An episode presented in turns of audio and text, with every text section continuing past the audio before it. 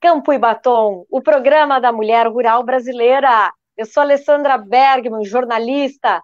Recebo e trago neste programa convidados e convidadas de todo o país para mostrar, ensinar e aprender contigo, mulher rural. Estamos nas redes sociais e é lá que você tem que nos seguir, youtube.com barra Campo e Batom. Não te esquece, amanhã, dia do gaúcho, para comemorar os 100 programas de Campo e Batom, a gente fez uma promoção. Se você for lá, clicar no sininho, seguir o canal, você vai estar tá concorrendo a uma super manta da Estilo Santa Fé de Gramado. Vai lá nos stories do Instagram do Campo e Batom, descobre como é que é a manta. Ela está aqui, ó, do meu lado, ó. Não perde tempo, gente. Vai lá, te inscreve e concorre. O sorteio vai ser amanhã, dia do gaúcho. E se você não puder ver Campo e Batom, só escutar, Spotify Campo e Batom, vai lá e segue também o canal. Hoje a gente vai falar sobre um assunto super atual, sobre carbono zero, mais especificamente o pró-carbono. Produtor rural sendo um agente de mudança e ainda ganhar com isso, você já pensou? Pois o mercado de carbono zero só cresce em todo o mundo. Só no último ano foram 30 bilhões de dólares investidos nesta, em, em, nessa classe de ativos, vamos dizer assim, nas bolsas de valores. Uh, Para quem não sabe, o solo será o grande salvador, digamos assim, do mundo, segundo a FAO. O setor será responsável por 25% da neutralização dos gases produzidos pela queima de combustível das indústrias e dos automóveis do mundo, que alteram inclusive a temperatura do planeta. Será que vai ser fácil da gente se adequar, do produtor rural se adequar a nós, a essa nova realidade de fazer pecuária sustentável, pecuária não, agricultura e pecuária também, né? Porque a pecuária a gente já foi tema aqui da gente, fazer agricultura sustentável e ainda estar totalmente equilibrado e colaborando com a sustentabilidade do planeta, a gente trouxe um case de sucesso hoje no programa. Está conosco Verônica Bertognoli, diretora de sementes da Butiá. Bem-vinda ao Campo e Batom, Verônica. Boa noite, Alessandra. Boa noite a todos. É um prazer estar aqui com vocês aí para fazer esse bate-papo. Muito legal. Me conta um pouquinho, vamos falar um pouquinho da história da Sementes Butiá, né? Que vocês são uma das das produtoras de sementes mais antigas do Brasil, sim? É, a gente já faz desde 1976, a gente produz semente de soja e trigo, né? Uh, então, o Rio Grande do Sul foi o estado assim pioneiro numa época onde só vinha semente uh, para o resto do Brasil era do Rio Grande do Sul.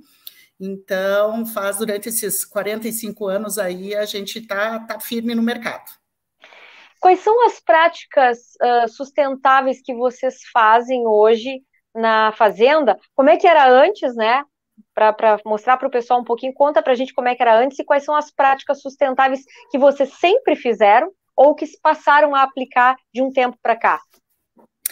Uh, contar um pouquinho da história, né, Alessandra? Acho então, que é então, legal.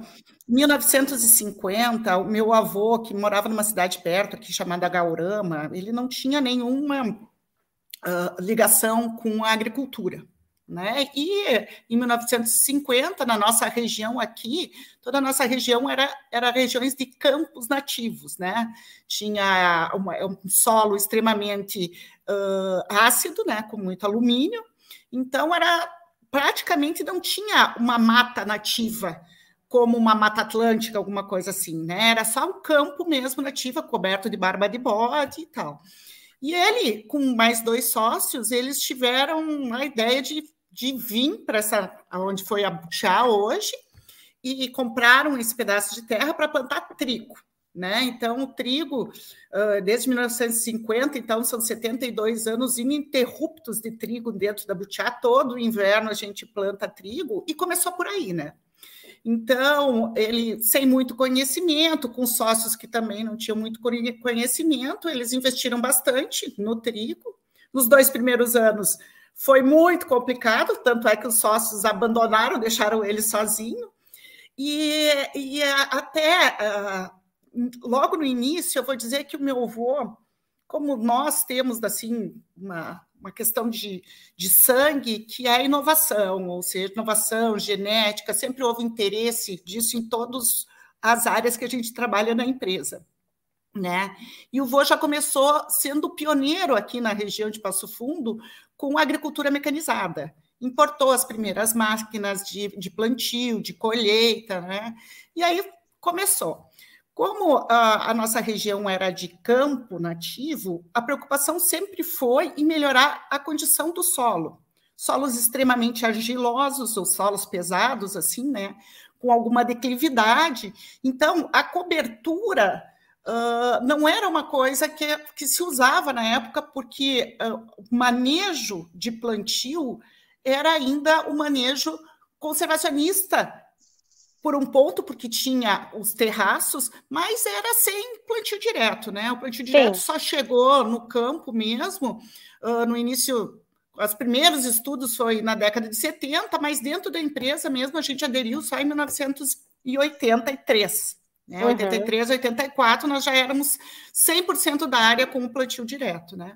Mas essa questão da preocupação com a, a, as não digo sustentabilidade, porque esse é um nome novo, né? É. Mas com a, a, parte né, da fauna e da flora da empresa, isso meu avô sempre teve. Então, uh, durante, uh, qualquer tipo de área que não dava para o plantio, ele dava um jeito de fazer uma mata de araucária, uma mata de ipê, que tem bastante. Então, assim, hoje eu tenho muito orgulho, porque tu chega na Butiá e tu vê a quantidade de florestas misturadas com a nosso, uh, a nosso ambiente ali de produção, é, não só bonito, assim, sabe, mas traz inspiração. Então, eu digo assim, ó, que o meu avô uh, começou, sempre teve uma consciência, assim, que na época era básica, de inovação e também de, de cuidado com o, a terra, cuidado com as pessoas que estavam trabalhando nela, né? E vem passando de geração a geração, né? E vocês 19... tinham pecuária, né? Também muita nós pecuária e vaca... agricultura. É, na verdade nós ainda temos, é vaca de leite. Hoje só quem toca é a minha irmã, é a, né, a vaca de leite e os cavalos crioulos é a meu irmão e minha irmã que tocam na mesma área. E eu, meu tio, Uh, são dois tios e a minha outra irmã, a gente fica com a parte de agricultura e semente, mas todo mundo uh, na mesma área e eu gosto muito de dizer de seguindo os mesmos valores. Né? É uma sucessão bem mesmas... uma sucessão bem feita, né? Dá para dizer Foi. que a família de vocês fez uma coisa muito bem, uh, pensou bem no futuro na, na, nessa proposta, dividiu muito bem a, a cabeça de todos os herdeiros para que as coisas prosperassem, certo? É, é, eu acho que foi um arranjo bem, eu acho que foi o primeiro passo da governança que a gente já tem há alguns anos estipulado dentro da empresa, né?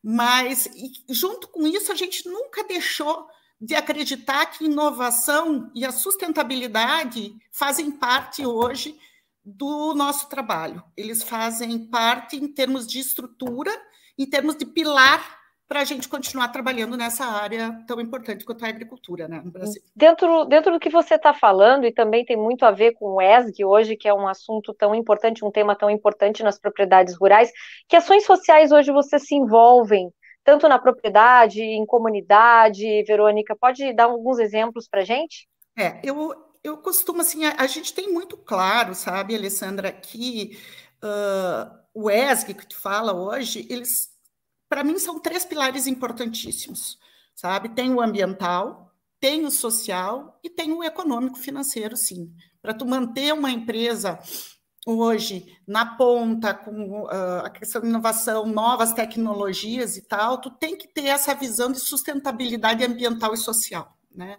Então, assim, ó, na social, hoje a gente trabalha com dois projetos bem interessantes. Um que a gente uh, chama né, Butiá Educa, que é uma plataforma online para os nossos colaboradores. Hoje a gente está com 100, 102 colaboradores dentro da empresa, né? Que eles têm acesso a todos os cursos dentro dos setores de cada um e dos currículos deles vão acrescentando. Então, eu, eu, eu gosto de acreditar que a gente dá oportunidade para esse nosso pessoal, desde da gerência até o chão de fábrica, que a gente fala mesmo, para se desenvolver. E eu acho e eu acredito que uma empresa só só cresce também se os seus colaboradores se desenvolvem junto com ela. Essa né? plataforma, vocês investiram nela para dar de é, oferecer isso, isso essa oportunidade Ex para os, os Exatamente, é, junto com a Mentor, que é uma, uma empresa que faz esse tipo de, de trabalho, aí a gente tem. E a outra, uh, a outra ação que a Manuela, minha irmã, está capitaneando aí, junto uh, com um grupo de, de mulheres lá no, no, centro do país, aí, que é o uh, Se Liga na Fazenda.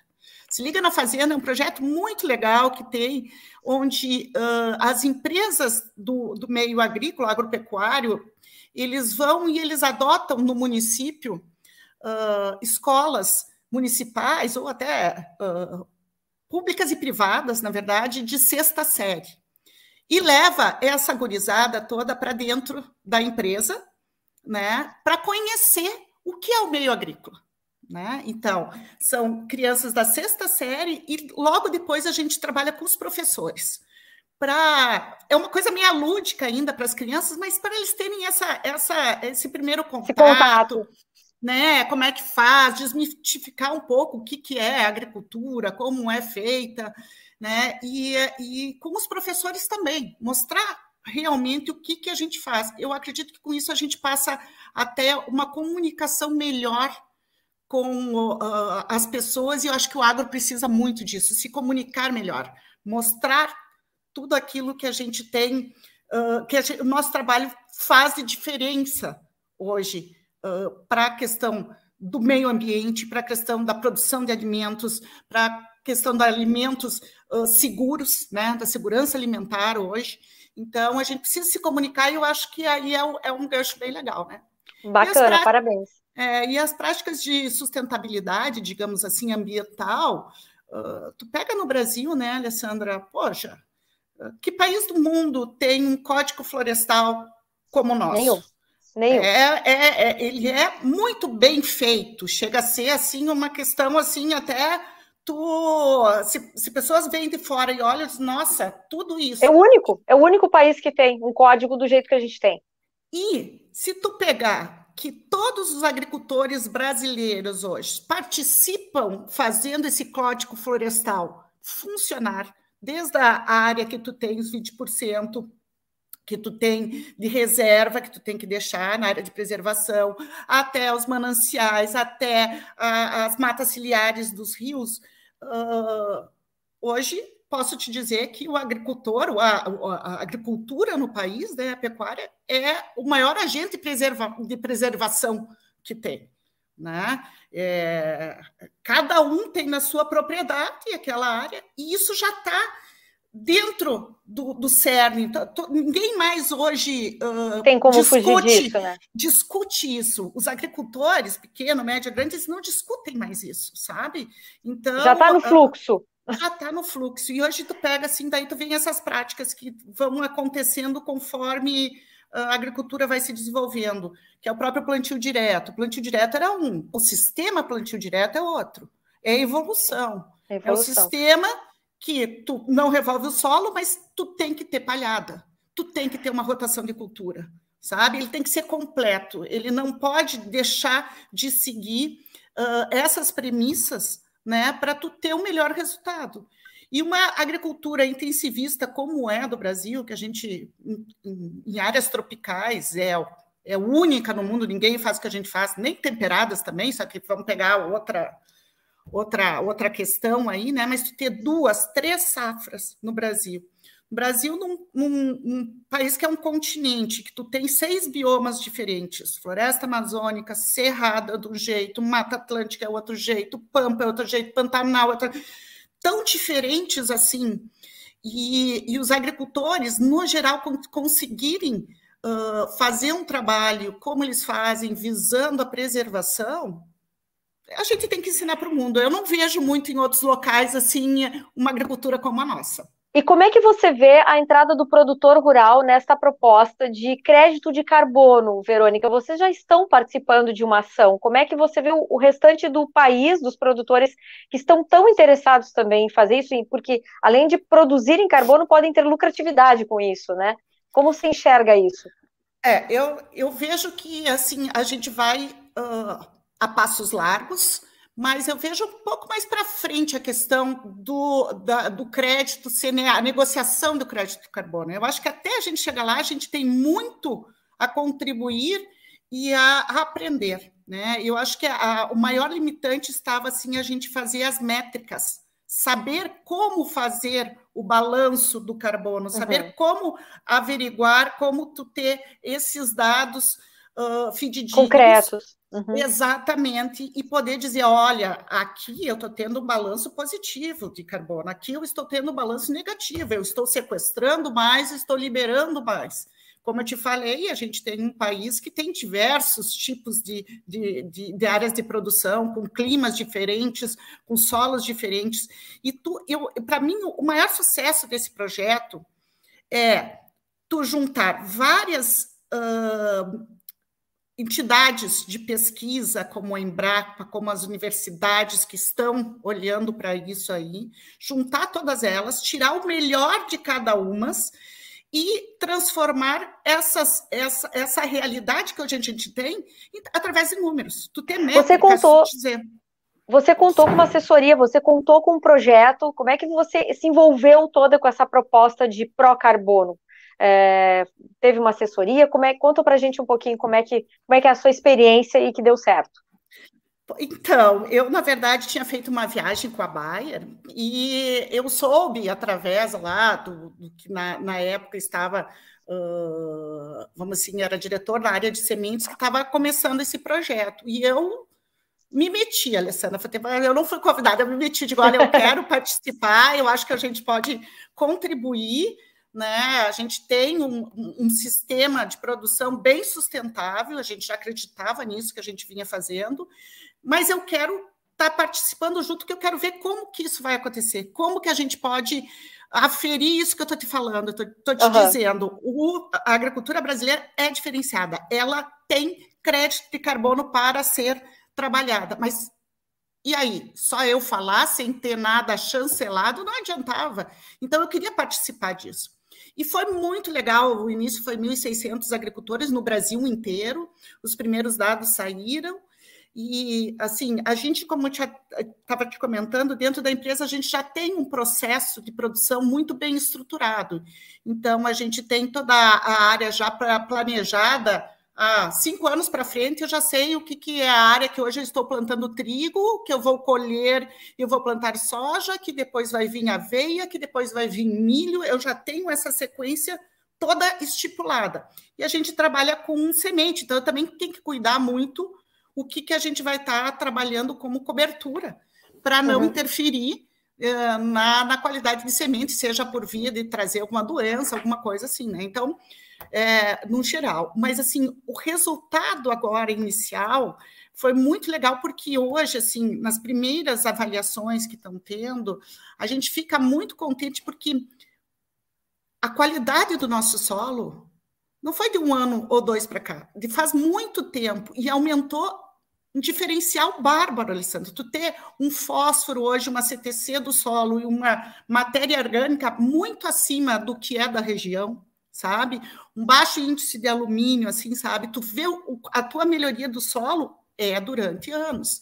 E eu acho que isso, tá, agora, vamos dizer, assim, dando a resposta mais curta, para mim esse projeto mais interessante é isso é tu levar para todos os agricultores a importância de tu fazer um manejo que, com o passar dos anos, eles vão tendo uma poupança no seu solo para produtividade. A gente precisa, no Brasil, aumentar nossa produtividade. A gente não precisa de mais área, a gente precisa aumentar, aumentar nossa produtividade. E isso é muito claro. Eu vejo assim um ano como uma seca bárbara que a gente teve esse ano, a gente colheu o dobro até mesmo mais do que mesmo com a seca do que o vizinho, entende? Sabe? Manter isso é isso foi vitória. do trabalho de longos anos. Então, Com... o projeto vem chancelar isso que eu estou te contando. Isso aí. Comenta aí nos, nas nossas redes sociais se você quer participar de um programa pró-carbono. Comenta aí, diz aí, eu quero. Vai agora, responde aí embaixo nos comentários do nosso programa. Fala se você quer participar também. Fala também como você gostaria de participar, de que forma você quer participar. Verônica, o que, que vocês colaboram com? Como é que é a, a, a logística, a, a, ação total dentro da tua propriedade? Ah, você teve que mudar algum sistema para participar do programa? O, que, que você teve que fazer ou o que, que o programa fez por você dentro da propriedade? Eu acho que assim, ó, o, a, o primeiro o, o, projeto começou pequeno, né? Começou dentro de um talhão, de uma coxilha que a gente chama aqui, né? Sendo avaliados, fazendo as coletas de amostragem de solo né? E através das análises químicas, quanto das análises de, de satélite, a gente tem um, um, mapa da área, né? Agora, a partir de uhum. agora, nesse mapa aí, eu, eu, eu, eh, consigo, com as métricas hoje que a Embrapa já está validando e tal, saber quanto de carbono eu estou deixando de uma cultura para outra. Uhum. Qual que é esse meu balanço? Meu balanço é positivo? Ah, se eu plantar milho, eu vou ter cento, poucas toneladas de, de, de carbono por hectare, se eu plantar um trigo vai ser um pouco menos, e tu trabalhar isso dentro do teu sistema de produção, que, que é importante. E aí a consultoria vem muito alinhada nisso, né? Estou uhum. uh, gostando muito de trabalhar com eles, assim, porque eu já tinha, dentro da nossa propriedade, a gente já tinha um estudo, já sabia o que, que a gente queria, de que forma que queria trabalhar. Mas a gente precisa incorporar novas técnicas né? Então, uh, e essas novas técnicas elas vão surgir conforme vai amadurecendo o projeto. Né? E o custo então, para você teve algum custo para participar do projeto?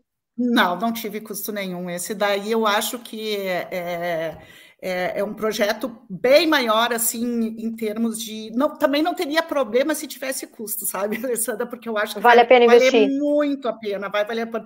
Porque hoje a gente não está falando em venda de de créditos de carbonos. Mas é uma coisa que há é o futuro. quatro, cinco anos vai acontecer. E eu te digo, hoje na agricultura, o Brasil também está pulando na frente nisso daí. Vai ser o país que vai ter mais definido isso daí, né? Então, quando eu pedi para participar e me aceitaram lá, a Bayer daí, né? Vou, vou falar tipo, deles, vai lá, eu quero participar. É, eu quero participar, e eles toparam aí e viemos acompanhando isso daí. Uh, cada vez agora vai partir para a segunda etapa do projeto, que são comparações dentro da tua própria área, um número menor de produtores, mas para tu ter essa avaliação, uma, uma área onde eles vão dizer tudo o que tu precisa fazer, a outra quando tu é, da tua maneira que tu que tu lida, né, do maneja a área, assim, para fazer o comparativo. E eu gostaria, aproveitando que o Benito falou, a convidar a maior número de agricultores aí uh, a conhecer é tão pouco. A gente é, ah, sustentabilidade, ah, porque não sei o que. Ah, acha que é uma coisa assim fora do comum. E não é, é as práticas que a maioria adota. Uma Aliás, outra diferenciação aí que vai melhorar a produção de cada um.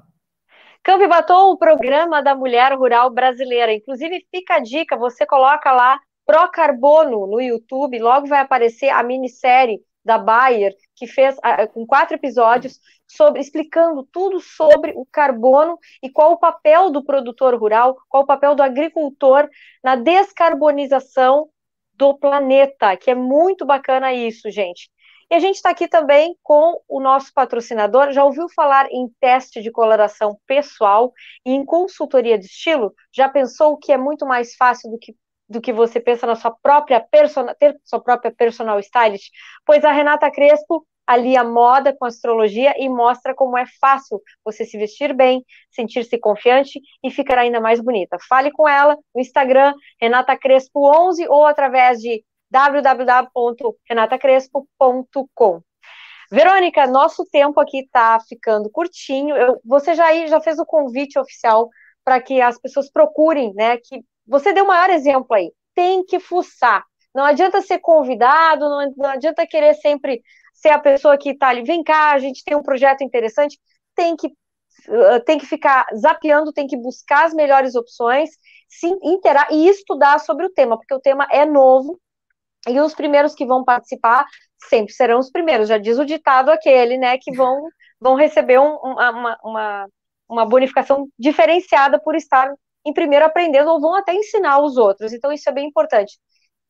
Que outra deixa você diz aí para o produtor, para a produtora que está nos ouvindo, relacionado a esses investimentos que devem ser feitos da propriedade na, na questão carbono, nos projetos relacionados ao carbono?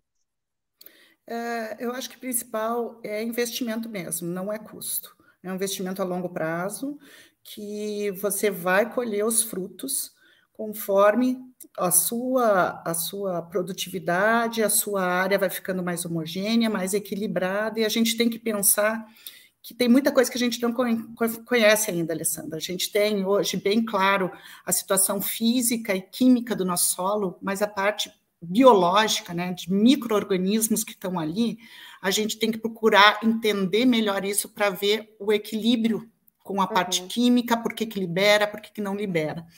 E isso só vai acontecer se a gente começar a aderir a novas práticas e apostar em novos projetos.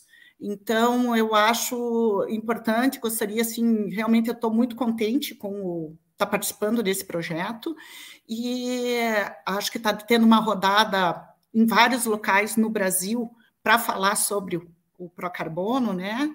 Uhum. Inclusive aqui em Passo Fundo nós temos dia 22 no Grande Palácio, está todo mundo convidado, vai ter em Ribeirão Preto, já teve Maringá. Então, acho que é, é bem importante estar, tá, tá por dentro, conhecendo isso, porque é o futuro.